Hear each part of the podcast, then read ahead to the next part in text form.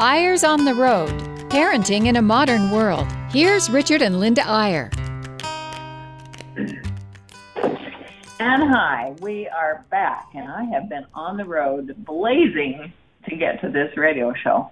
Honestly, road closures, at a convention downtown Salt Lake City, it was absolutely crazy. I'm still kind of um, breathing heavy. Puffing and puffing, and I, I'm kind of huffing and puffing because I couldn't see you, and I was getting close to time for the show, and I love you and I miss you, and you didn't have your phone because you Left it here.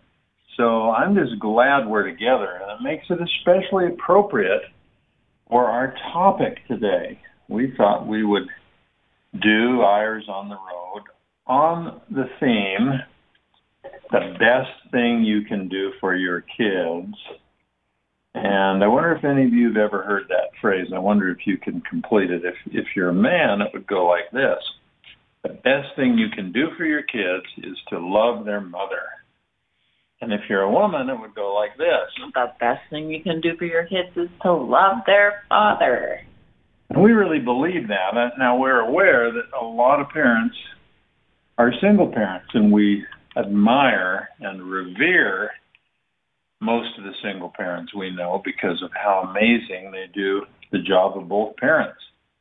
But that doesn't mean we can't occasionally have a show where we talk about the marriage relationship and about the relationship of that relationship to the parenting process because in our 30 or 40 years of traveling around the world, speaking with and to parents, if there's one thing that's for sure, it is that when people are lucky enough to be two parent families and when they really work together as a team, really a team, I mean, where they really share the load of raising their children, those are the luckiest kids in the world. They really are. And, you know, it doesn't have to be every day together, doing everything together, because that's not possible in our world today. Um, in fact, we have a daughter who's driving across the country on her own for the second time. She drove out for our family reunion from Boston. And uh, her husband joined her in Salt Lake City, and they drove on to California for his um, reunion. And then she came back for our reunion, and now she is on her way back to the country with those four kids on her own. Her husband has a very demanding job that includes a lot of travel, so he's on the road in his own right. But she said, you know, I'm just not going to sit home forever and wait for him to be able to have time to do this with me. And we're going to have an adventure.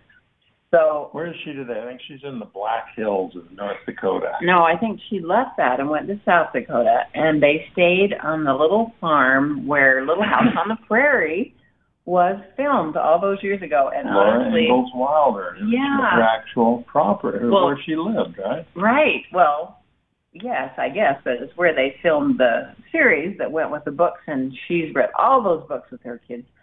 And honestly, she described the most horrendous experience. They they have these little covered wagons that um sit out in the middle of the prairie on a little I guess it's near a farm and so on, but you can rent the wagons. But the last one was only built for three and there were five of them. So she said I had feet in my face all night and felt like I was in a washer machine, not only because of the kids, but because it started raining and storming and thundering and lightning and I thought we were going to tip over with the wind and it was crazy and she said it is the most exciting thing I've ever done in my life. I love it. It was so real. It was so yes, this is just like I used to be with these people. And so um she's having a great time. And so our kids have all left our reunion. Saydi is on this trek across the country. Shawni is just putting her oldest daughter on a plane to go to BYU, Hawaii to start school today. And Saren, our oldest, is um, on her way on a tour of 12 national parks, the original 12 national parks for her family vacation post reunion. And let me just say that boy, that does a lot for a marriage one way or the other. They've been in the car. They'll be in the car together or camping for a month with a lot of friends in their neighborhood. They're totally crazy, but man, That's a make gonna- break for the marriage. they're going to know each other really well by the time they get home. Not that they haven't; they've been married for a lot of years, but it really is interesting the dynamics between parents according to what you're doing. Saydi's on her own. Saren's with that husband 24/7. So just carrying on, because a lot of you know our kids and ask about them when we see you. Jonah and his wife Asia have headed back to their home on Maui in Hawaii, and they're safely there, and their kids have started school. Talmage and Anita are back in Zurich, Switzerland, where they live, and and Noah and Christy are back in Orange County at their home, and Eli and Julie are back in New York City, and Charity just had our, her first baby, our 28th grandchild, is back in London, but her husband Ian is here for his sister's wedding, and we're going to see him today and spend a little time with him. We went to the wedding reception last night, so the bottom line, we're kind of beating around the bush getting to our title, but the reunion's over. The kids are back at their homes. We're back on our own, which we kind of like in a way. I mean, it's kind of. I mean, that, maybe that's a good segue into what we want to talk about, Linda. Um, what you have to remember is the kids will eventually go, and you'll be back to the old days, just the two of you. Exactly. Although there's a lot of adventure in between. And may I just remind you that I'm on topic. You're the one that just keeps going off. I know, I know, I know. But I, I want to introduce the topic now. So here we go. Why is that a truism? And do you believe it is? The best thing you can do for your kids, if you're a dad, is to love their mother? Well, I mean, there's the obvious answer, which is kids get a tremendous amount of security when they sense the love between their parents. And, and they get the opposite. I mean, there have been some interesting surveys done that the typical response or reaction or mental reaction of a child, a small child, when he sees his parents fighting is, oh, my parents are going to get divorced. That's what jumps into their heads. And nothing is less nourishing to a child's support than to see parents quarreling and fighting. Now, does that mean that you should never fight? Does that mean that your children should never see you fight? Well, let me tell you another quick story. We had a a little gal come up to us after a speech not long ago, and she was just sobbing, and she said, I just don't know what I'm going to do. I've only been married for six months, and my husband and I had our first fight last night. What are we going to do? And I looked at her and I said, wait, wait, wait, hold it. You've been married for six months, and that was the first fight you've had? And she said, well, yes, but my parents never fought. And I said, without thinking, oh, yes, they did. It's just that they hid it from you. And I'm not sure you should hide disagreements from your children, but if they do see a disagreement, boy, they better see a reconciliation. Oh boy, I do think you need to hide when you're really angry with each other until you kind of work it out. I mean, you, you know what I mean. No, I mean you, yelling it. No, you don't want to see them see fighting. violent fighting, but you also don't want them to think falsely that you always agree on every single thing. In other words, it's okay to know that you disagree and even that you've had words once in a while, but please let them see that reconciliation. Make a big deal of the making up afterwards. Right, because kids are so sensitive. And um, there is a lot of divorce going along, and there's a lot of angst involved in marriage. Um, it really is so hard. In fact, I was just disgruntled today, I have to say. Richard always gets his own way. No, no, you always get your own way on the important things. You just have a subtle way of doing it. Yeah, right. Well, it is more subtle. Like this is what I want to do. Let's do this. And um, wait, this is what I want to do, which is what happened this morning. He went off and bought vegetables at the farmers market. I went up and got the truck to get something we need at Bear Lake. so um, it really is interesting. Um, this dynamic of marriage is incredible. But boy, what do your kids see? Think about it what are your kids seeing as far as your relationship with your spouse? Do they know you love each other? Or are you always kind of disgruntled and, and disagreeing with what's going on? And you may think you're hiding it. That's another thing. People who think they're hiding disagreements probably are wrong. Kids are pretty perceptive and they can read little nuances. They can read that lowering of your eyebrow at your spouse or that little look of spite that occasionally might cross your face. And so there's no point in faking it. I mean, that's why the, the show today, although you might not realize it at this point in the show, the show is not about how to hide your disagreements or how to cover them up or how to not let your kids be affected by them. the theme of the show is how to improve your relationship, how to work on it to the point where there are no bad signs to be seen. There are disagreements, people are different, but kids really feel in their heart how much their parents love each other. And that's possible. I really think that's possible. And, and kind of the heartening thing is when you're working on your marriage, when you're working on your relationship with your spouse, guess what? You are doing the very best thing you could possibly ever do for your children. So it's a kind of a it's kind of a buy one get one free. It's a it's a two for one sale.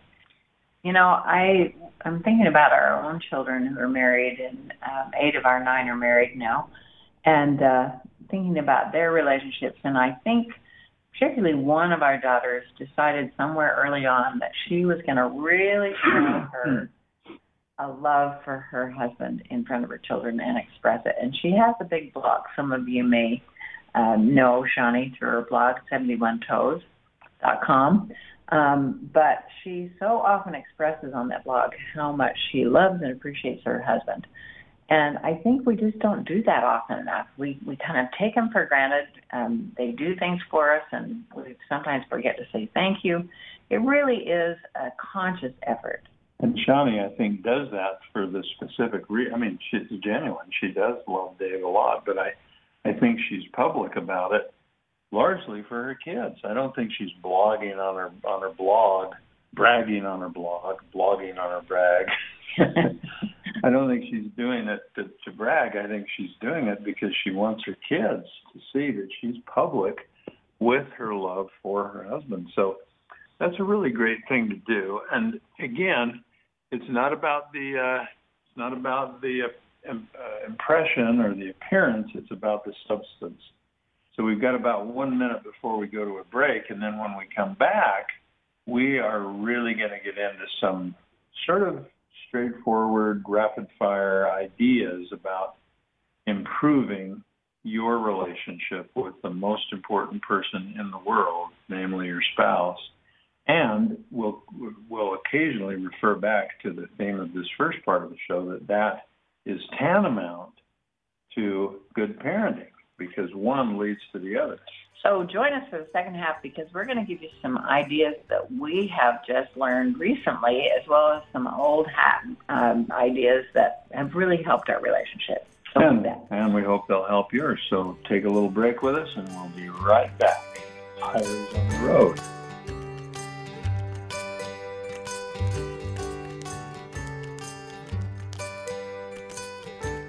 And we're back. We're talking today about the fact that the most important thing you can do for your kids is to love your spouse. And uh, maybe it's something you haven't thought about for a little bit. I think about it once in a while. well, you have to, being married to me, right? But uh, again, we want to acknowledge there's a lot of great single parents in the world. But if you are married and you are a parent, think a little more about the linkage between those two things because – there really is one, believe me. And uh, the place to start, we think, with improving your marriage is actually a, a parenting technique. Again, showing how these two things link in with each other. Some of you have heard us talk about this before. We think one of the best things you can do as a parent is to go out with your spouse once a month and have a five facet review where you review each of your kids. How's Billy doing physically? How's he doing mentally? How's he doing socially? How's he doing emotionally? How's he doing spiritually? Discussing that, brainstorming it, trying to look for potential problems to nip in the bud, trying to look for potential. That's a great parenting technique, especially if you take a notebook along and keep track, and then the next month you go over what you've covered. But think about it in light of the theme of this show as a marriage improving technique. You know what experts tell us? The way to draw close to a person is to be intimately involved with them on a cause in which you both believe. So think about that. Cause you both believe your biggest priority is your children and where you're working hard, brainstorming, thinking, strategizing, figuring things out. What could be better for your relationship as parents than to have that kind of regular meeting where you're working on your parenting. Well, you know, when we used to do this when we were young parents, and I have to say that we we still do it once in a while. When we're on a long car trip, we say, "Hey, let's have a five facet review of our kids." And um, we don't do it with the grandkids because we don't ever take trips that are quite that long. Right. but it's so fun to still think about your kids as adult children and how how they're doing and what we can kind of maybe do together to help them or give them a little bit of um, assistance, not really advice, but just to be able to help a little bit on things that they may be really needy on. But to do this with your own kids is so fun, and I think I it it really did improve our marriage. Uh, you know, Richard and I think all husbands are problem solvers. If you've got a problem, often the husband's not around to talk talk to him about it. You can worry and worry about it. When we went away and had these sessions, we went to a restaurant. You might think that we had to go someplace with 25 horses with nine kids and five facets for each one. But no, I mean, usually it was like, oh, they're fine, fine, fine. But then, oops, let's stop right here. This child needs some help on this. What can we do together? I am so worried about this child. And then if you talk about it together, the, the husbands are so amazing at coming up with solutions that you haven't thought of because you're right in the middle of the mess. So there's a starter. Now here's another one. Um, we suggest that a parent uh, or a spouse, in this case we're talking spouses, that each spouse, the husband and the wife, individually, without being the other one being around, sit down and make a couple of little lists. If I'm doing it for my wife, for example, I, the first list is what is Linda or Linda is dot dot dot, and try to write a loving description of your spouse. Try to list the things that you love about your spouse. Who she is, what makes her special, what what are the what are her love languages, what are the things you know about your spouse. And don't share this. We're, we're, we're saying this should be done unilaterally. You keep this so that you can work on those things. This is not, look, here's what I'm going to do for you. What are you going to do for me? This is your list of who she is. And the second part of that exercise, the thing that goes right with it, is what does Linda need?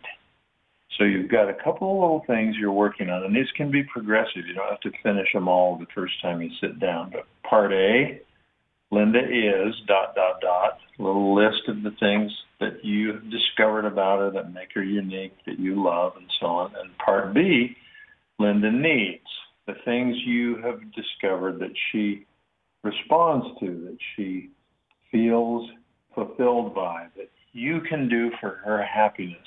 And once you've finished that little list and you refer to it once in a while, it'll cause you to be more of the kind of spouse that you want to be and that will improve your relationship. I'm smiling while you're talking, honey, because I remember that um, one of the specific times when you did that, and I discovered what you thought I needed was a poem every day. Yeah, but that was early on, honey. I, I, let's no, get serious. That's not so early. That was early on. Now I've refined that list, and, and you don't even know what's on it because it's my honest, true sense of what you need most, and I've I've observed it's the things that make you happiest. Well, have you observed the things that make me happiest is for you to do the dishes? Absolutely, that's mm-hmm. one of the things. I, that's all I'm telling you, though. I'm not telling you the other things on the list, and you've done the same for me. And I I don't want to see your list, but I I see it manifest in some things that you do for me. So, but it's it's an exercise in completely focusing your attention on the other person and not on yourself. So often what we're doing in our own minds is we're making a list subconsciously of what I wish she would do for me or what I am that she doesn't quite understand. You know, and if we could just turn that completely around and say, these are the things I love about her and these are the things that I'm going to do for her. Now you're thinking in an extra centered way.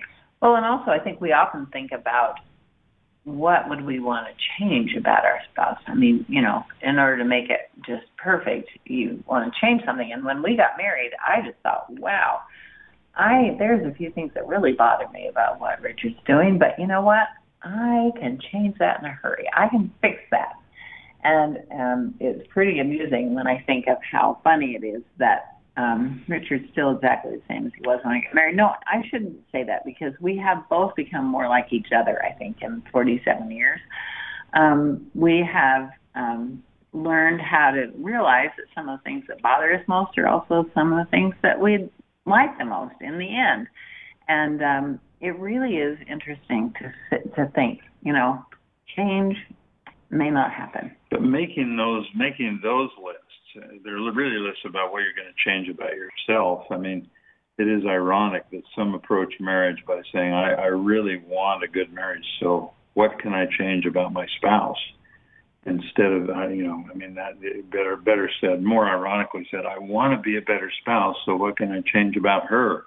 Instead of what can you change about yourself? So well, that's a that's a challenge to you. Make a list who she is and what she needs. I'm surprised you're not saying what you always say when I say, wait a minute, you, you don't want me to change this? You don't want me really? I know you're fishing for this. So, so I really have decided that there's nothing I'd change about Linda. That sounds really weird, but I wouldn't because she's a complex organism. And if you change one little thing, about a complex organism. There may be a chain reaction that may change some of the things you love the most, but try that as, as an exercise. Um, also, I think we realize that um, there are methods to resolve disagreements that we um, yeah, probably. I just let me preface this by saying you probably never talked to anybody or heard from anybody that uh, disagrees more on everything that we do. Which we think makes us stronger. And uh, it does make us stronger because we have to stand up for what we believe in and really go for it. But we we argue a lot less than we used to. You notice that lately? Well, it's because we're getting a little more mellow, and we've learned techniques. Yeah, we don't want to dwell on this because we've said it before on the show, but we used to think you had to resolve everything before you went to bed every night. We were never getting any sleep. We think you ought to resolve things at a minimum by Sunday, though. We think we we say never let the sun set on the end of a week where you haven't aired the things that were on your mind or that bothered you. I think the thing that's helped us more than anything is a little concept that we read in a book by Bruce Feiler, who we really admire. He's um, he's terrific, and he says, you know, when you get in the depths of an argument, go to the balcony, which means leave. Go go out, change clothes, leave each other's presence, and then just try to think about it as if you were standing on a balcony watching a movie and trying to figure out what was going on with that relationship. Why is he thinking the way he is? Why is he why is he so stubborn? Why can't he think like you do? And then kind of mull that through and and really try to think about it from their viewpoint. And it really does make a difference. Now, take breaks. Now it's important, Dad. We're not talking about just just bail on the argument. We're not talking about just agree to disagree or just just leave it, leave it, but temporarily leave and come back together and right, resolve yeah, then you join again, and it's just yeah. it's a whole different deal, even if it's an hour or two. But the idea of uh, you know some things are better left unsaid forever. That works in almost every relationship in the world, but not in marriage. We think a better saying is unexpressed feelings never die. Let's let's modify this. Say in a marriage, unexpressed feelings never die. They just get buried and come forth later in uglier forms. So you need to have a clearinghouse. And for us, Sunday is the best one. And we do a little testimony meeting with each other in which we, among other things, get to anything that's bothering us and that's unresolved. And in that good spiritual spirit, we try to resolve it. And, and we recommend that method to you. Now, we know that there are a lot of you that are in situations that none of this applies. and it's just, you're in a difficult situation with a marriage. And, and you know, we start with baby come, steps. Yeah, we start with baby steps, but we also have to come back to the just the original premise of the show, and that is we really need to show our love for our spouse when we're around our children. And uh, if that's hard to conjure up, give it a second thought because it makes it so it is so crucial. It's so important for your kids and how they treat their spouses when they're married. That's exactly right. And and the name of this, uh, the name of our show is Parenting in a Modern World. And boy, in this modern world, that is such a crucial thing that kids really see that love coming through. Now, I want to end with this thought. You know, there are three kinds of marriages in broad brush terms. We've we've sort of tended to categorize marriages we've seen and known. The lowest level, frankly, is a, a marriage of convenience. You know, it's better to be married than not, and we tolerate each other, and we uh, we we help each other occasionally, and we sort of agree to disagree, and we just roll along. The second level is what we call a true partnership, where there really is a lot of planning, a lot of working together, a lot of mutual respect, and it really works. You begin to get some synergy within that kind of a marriage. But the ultimate marriage, the third level, that we're all, that we personally are working toward, but, but it's a long haul, and we certainly wouldn't suggest we're there yet. We call oneness, where you, you finally come to know each other and respect each other so much. You don't become clones of each other. You still are two separate entities but you've decided to overlap completely. You've decided not to have any secrets. You've decided to be 100% oneness in your views and your outlooks. And, and when you can't do that, you work on it until they're resolved. And that's the ultimate goal. The point being, like skiing and certain other things, you never get as good as you can be. You can always improve. It's so true. And boy, you know, when we're disagreeing on something, there's an argument and so on um, it really is disconcerting and you really need to work through it and work it out. So we, we wish you the very best as you go forward and um, teach those children that you really love each other and those grandchildren. That's important to know you Grandkids too. And you know Grammy and grandfather love each other. We'll see you next week. Thanks for being with us on Eyres on the Road. Bye bye.